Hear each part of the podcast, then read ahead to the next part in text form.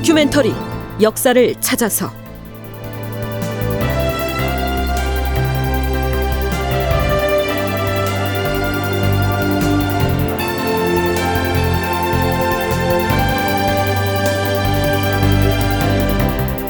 제 1171편 능양군 왕이 되다. 극본 이상락 연출 황영선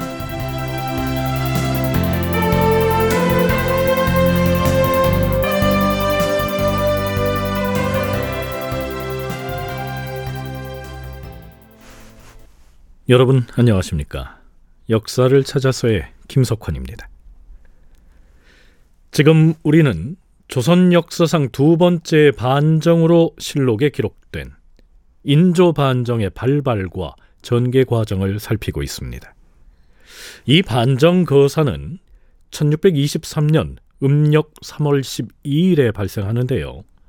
그날 저녁부터 다음 날인 13일 새벽 사이에 조선의 국왕이 바뀌는 역사적인 일들이 일어나게 됩니다. 사왕인 능양군에게 옥새를 전해주도록 하라.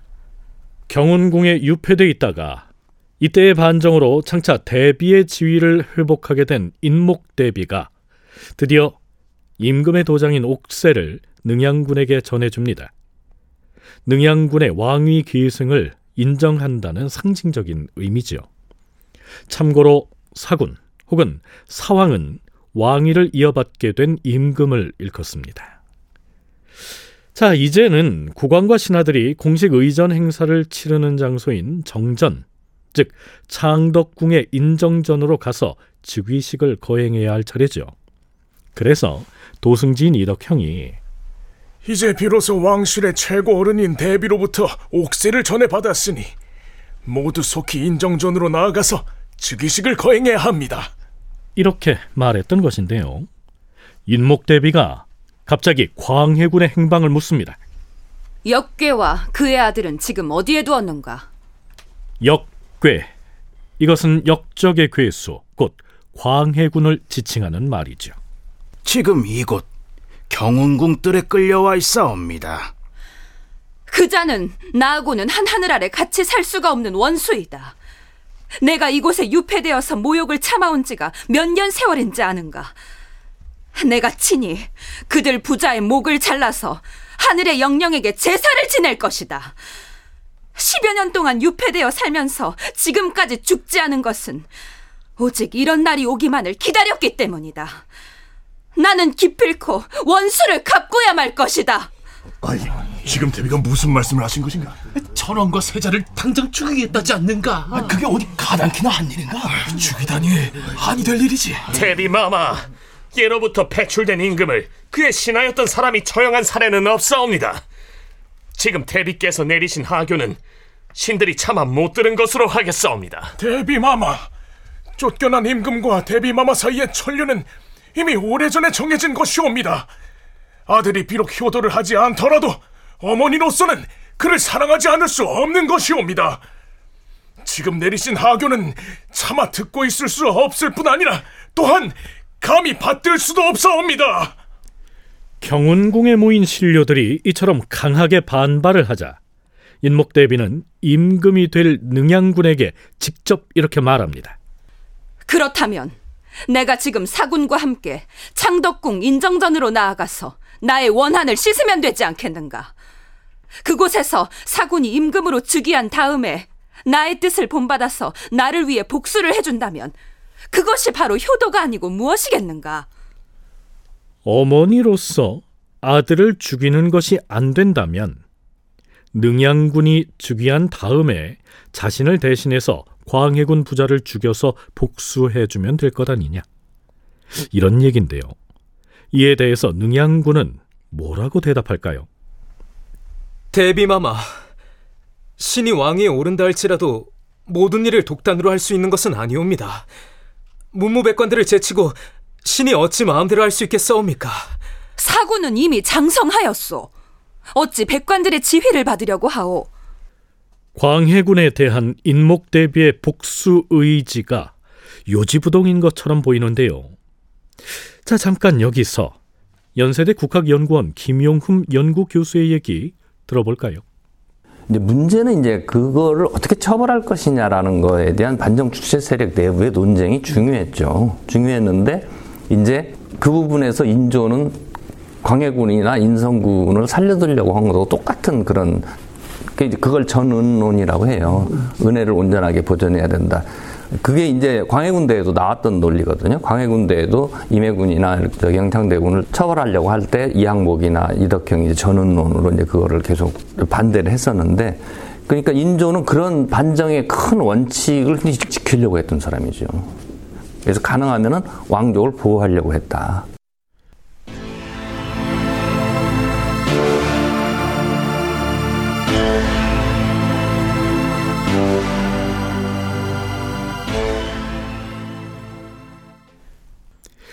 즉위식을 거행하는 문제가 절박한데 인목대비가 자꾸만 광해군을 처형해야 한다고 버티고 있으니까 이 상황이 난감하게 됐죠.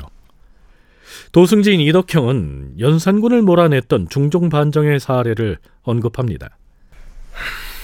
대비 마마, 옛날에 중종 임금께서는 반정을 하고 나서도 폐위된 이전의 왕을 우대해서 천수를 마치게 하였으니 이것은 본받을 만한 일이옵니다. 그러자 인목 대비가 버럭 역정을 내죠. 하지만 지금의 저 역적 괴수는 부왕을 시해하고 형을 죽였으며 부왕의 첩을 간통하고 그 계모를 죽였다. 그뿐인가? 법적으로 어머니인 나를 이곳에 유폐하여 온갖 악행을 멈추지 않았다. 어찌 연산군에 비교할 수가 있겠는가? 자, 이건 또 무슨 얘기일까요? 분노에 사로잡혀 있는 인목대비로서야 광해군을 폭군인 연산군보다 더 악독한 군주라고 비난할 수는 있겠지요. 그런데 광해군이 부왕인 선조를 시해했다는 등의 얘기는 좀 뜬금없지 않습니까? 듣고 있던 동부승지 민성증이 나섭니다. 대비마마, 지금 하교하신 말씀은 일찍이 듣도 보도 못하였던 내용이옵니다. 선왕을 시해하였다니요. 처음 듣는 사실이옵니다. 그러자 인목대비가 이렇게 둘러대지요. 사람을 죽이는데 꼭 몽둥이나 칼로 죽여야만 죽이는 것인가? 선왕께서 병이 들어서 크게 위독하였을 때 고의로 충격을 주어서 끝내 돌아가시게 하였으니 이것이 바로 시해한 것과 무엇이 다르겠는가? 광해군의 처리 문제에 관한 한 인목 대비로부터는 이성적인 판단을 기대할 수가 없는 상황인 듯한데요. 그럼에도 불구하고 능양군을 비롯한 반정 주체 세력은 어떻게든 인목 대비를 설득하고 또 이해시키려고 갖은 노력을 다합니다. 동북아 역사재단 장정수 연구위원의 얘기입니다. 본인들이 반정을 한 상태에서 지금 인목 대비를 활용할 필요가 있죠. 왕실의 어른의 인정을 받는다. 그녀로부터 교서를 받아서 조선의 국왕이 건설국사가 된다. 그 다음에 그녀가, 그녀로부터 옥세를 받는다. 등등. 많은 이용 가치가 있지만 그녀의 원한을 풀어주기 위해서 광해군을 죽인다라고 하는 것은 굉장히 리스크가 큰 행위였기 때문에 죽일 수는 당연히 없는 거죠. 만약에 죽였다면 반정 세력들은 정말 또 다른 역쿠데타에 뭐 직면을 했겠죠. 반정 주체 세력으로서는 광해군을 처형해야 한다는 이 무리한 요구는 물론 받아들일 수는 없으나 그럼에도 불구하고 우선 인목 대비를 설득해서 능양군이 권서국사가 되는 일이 무엇보다도 중요했다. 이런 얘기입니다. 자, 그런데 권서국사란 무슨 뜻일까요? 권서국사의 권은 임시라는 뜻이다. 따라서 권서국사는 아직 왕호를 인정받지 못한 기간 동안에 임시로 나랏일을 맡아 다스린다는 뜻의 칭호로서 권지국사라고도 한다. 고려 이후 우리나라는 왕이 즉위하면 중국에 이 사실을 알려서 승인을 받아야 비로소 왕호를 사용할 수 있었다. 고려 태조 왕건은 중국의 승인을 받기 전까지는 권지 고려 국왕사라는 칭호를 사용하였고 조선 태조 이성계는 명나라의 즉위를 승인해달라고 요청할 때 권지 고려 국사라는 칭호를 사용하였다. 그리고 연산군을 폐위시키고 왕위에 오른 중종 때에는 명나라에서 중종을 권지 국사로 인정하였다가 후에 왕호를 승인하였다. 네, 하지만 명나라로부터 왕호를 받는 것은 차후의 문제고요. 일단 인목 대비로부터 권서 국사의 지위를 인정받으면 내부적으로는 국왕이 되는 것이죠.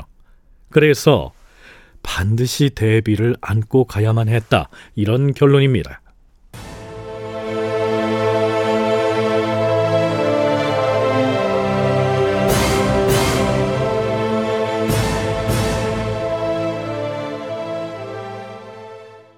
자, 그럼 결국 인목 대비는 정전인 창덕궁 인정전으로 가서 능양군이 왕위에 오르는 의전 절차에 협조했을까요? 협조한 것은 맞는데요. 창덕궁으로 가지는 않았습니다.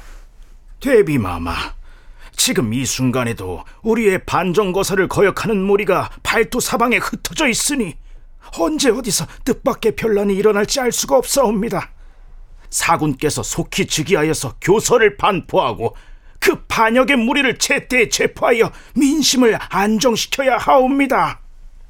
재차 재촉을 받자 인목대비가 이렇게 답하죠. 이곳 경운궁 별당은 선왕인 선조께서 일을 보시던 곳이라 이미 궁인들을 시켜서 청소를 하게 하였다. 법궁인 창덕궁 인정전까지 갈 필요가 뭐가 있겠느냐? 이곳 경운궁 별당을 치워 놨으니까 거기서 대충 즉위식을 해라. 이런 얘기입니다. 그 다음에 이어지는 인조실록의 기사는 이렇습니다. 대비가 그렇게 말하자 능양군은 일어나서 절을 한 다음 대비전을 물러나왔다. 그러고는 별당으로 가서 즉위하였고 국왕으로서의 업무를 처리하면서 그날 밤을 세웠다. 조정 신하들 및 반정을 일으킨 장수들이 칼을 차고서 호위하였다. 자, 그럼 능양군, 즉 인조가 즉위한 직후에 처결한 업무는 어떤 내용이었을까요?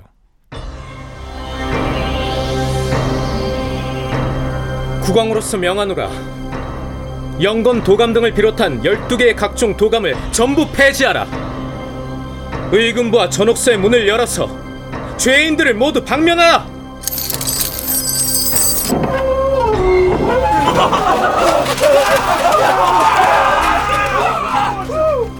영건 도감은 광해군이 궁궐의 수축을 위해서 설치했던 임시 관청이고요. 전옥서는 재판 과정에 있는 미결수를 수감하는 감옥을 일컫습니다. 그 다음으로는 광해군 치하에서 권력을 전횡했던 인물들을 처리하는 문제가 시급했겠죠. 오늘 즉위하신 주상 전하의 윤허를 받아 반정군의 지휘자로서 이렇게 명하노라. 지난 시기에 폐행을 일삼아온 이첨의 무리를 모조리 추적하여 체포하라. 즉시 출동하라.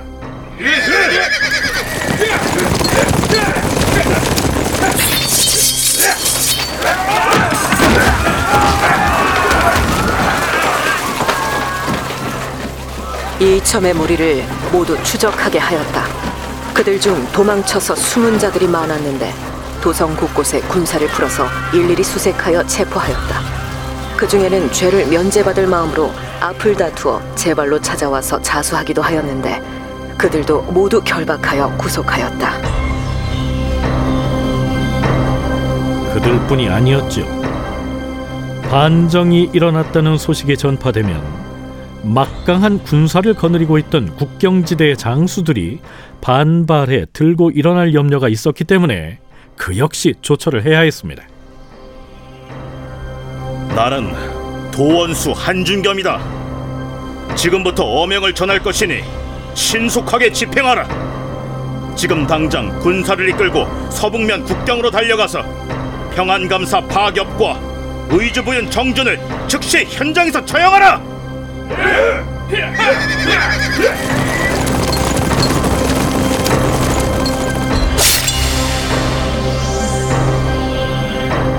군사를 전국의 각도로 출동시켜서 조도사 김순, 지은곤, 김충보, 왕명회, 권충남, 이문민 등을 현지에서 체포하여 즉시 처형하라.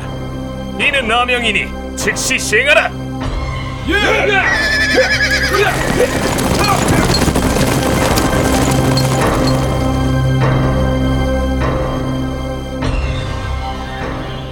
앞에서 평안감사 박엽과 의주부연 정준을 처형하라는 명이 있었는데요. 인조실록에 기술된 박엽의 죄상은 이렇습니다. 박엽은 성품이 혹독하여서 일처리가 도리에 어긋나고 매우 사나웠다. 그는 또한 유덕신의 사위로서 궁인들과 결탁하였다. 평안감사가 되어서는 왕의 총애를 받기 위해 못하는 짓이 없었다. 기이한 물품을 구해서 궁중으로 실어 날랐으며 세금을 혹독하게 징수하였고 사람 죽이기를 초계처럼 쉽게 하는 바람에 한 도가 텅 비게 됨으로써 그 원한이 골수에 사무쳤다. 그를 교수형에 처하던 날 백성들이 서로 경화하지 않는 자가 없었으며 심지어 그의 관을 쪼개고 시신을 난도질하는 자가 있었다고 전해진다. 박엽이 평안 감사로서 사람들을 워낙 많이 죽이는 바람에 평안도가 텅 비었다. 라고 했습니다. 뭐 지나치게 과장해서 이 죄목을 나열한 것을 보면 뭔가 다른 이유가 있어 보이죠. 한국학중앙연구원에서 발간한 민족문화 대백과사전의 내용은 인조실록과는 차이가 납니다. 박엽은 광해군 때 함경도 병마절도사가 되어서 광해군의 뜻에 따라 성곽을 수축하여 북쪽 변경의 방어를 튼튼히 하였다. 그리고 황해도 병마절도사를 거쳐 평안도 관찰사로 재직했던 6년 동안에 규율을 확립하고 여진족의 동정을 잘 살펴서 국방을 튼튼히 함으로써 외침을 막을 수가 있었다. 그는 당시의 권세가인 이이첨을 모욕하고도 무사할 만큼 명망이 있었다. 하지만 광해군의 외교 지침에 따라서 심화 전투에 임하였고 그의 부인이 세자빈의 인척이라는 이유로 박엽을 두려워하는 반정 세력에 의하여 평양 임지에서 처형되었다.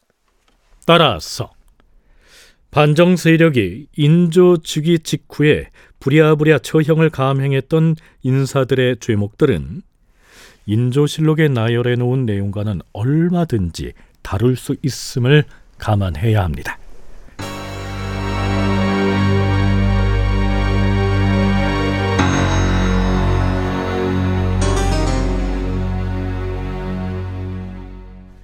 자, 그럼 이제 광해군의 지위도 그대로 둘 수가 없었겠지요. 예조 판사 임치정이옵니다. 쫓겨난 전황을 왕위에서 패하였으니 그를 군으로 봉하도록 조처하시옵소서. 하지만 이 일을 어찌 내가 스스로 결정하겠는가? 의당 대비께 여쭈어 조처할 것이다. 그러자 이번엔 반정군 대장이었던 김류가 나섭니다. 세조가 즉위하여 노산을 패하였고 중종이 반정을 한 후에 역시 연산을 패하였으니 이는 모두 종묘 사직을 위한 대계이옵니다. 속히 결단하여 폐위교서를 반포하시옵소서. 그리하라. 세조가 폐위했던 노사는 단종입니다. 어찌됐든 이렇게 해서 반정군에 의해 쫓겨난 전왕은 국왕의 지위를 박탈당한 채 왕자 시절의 호칭이었던 광해군으로 불리게 된 것이죠. 다큐멘터리 역사를 찾아서 다음 시간에 계속하겠습니다.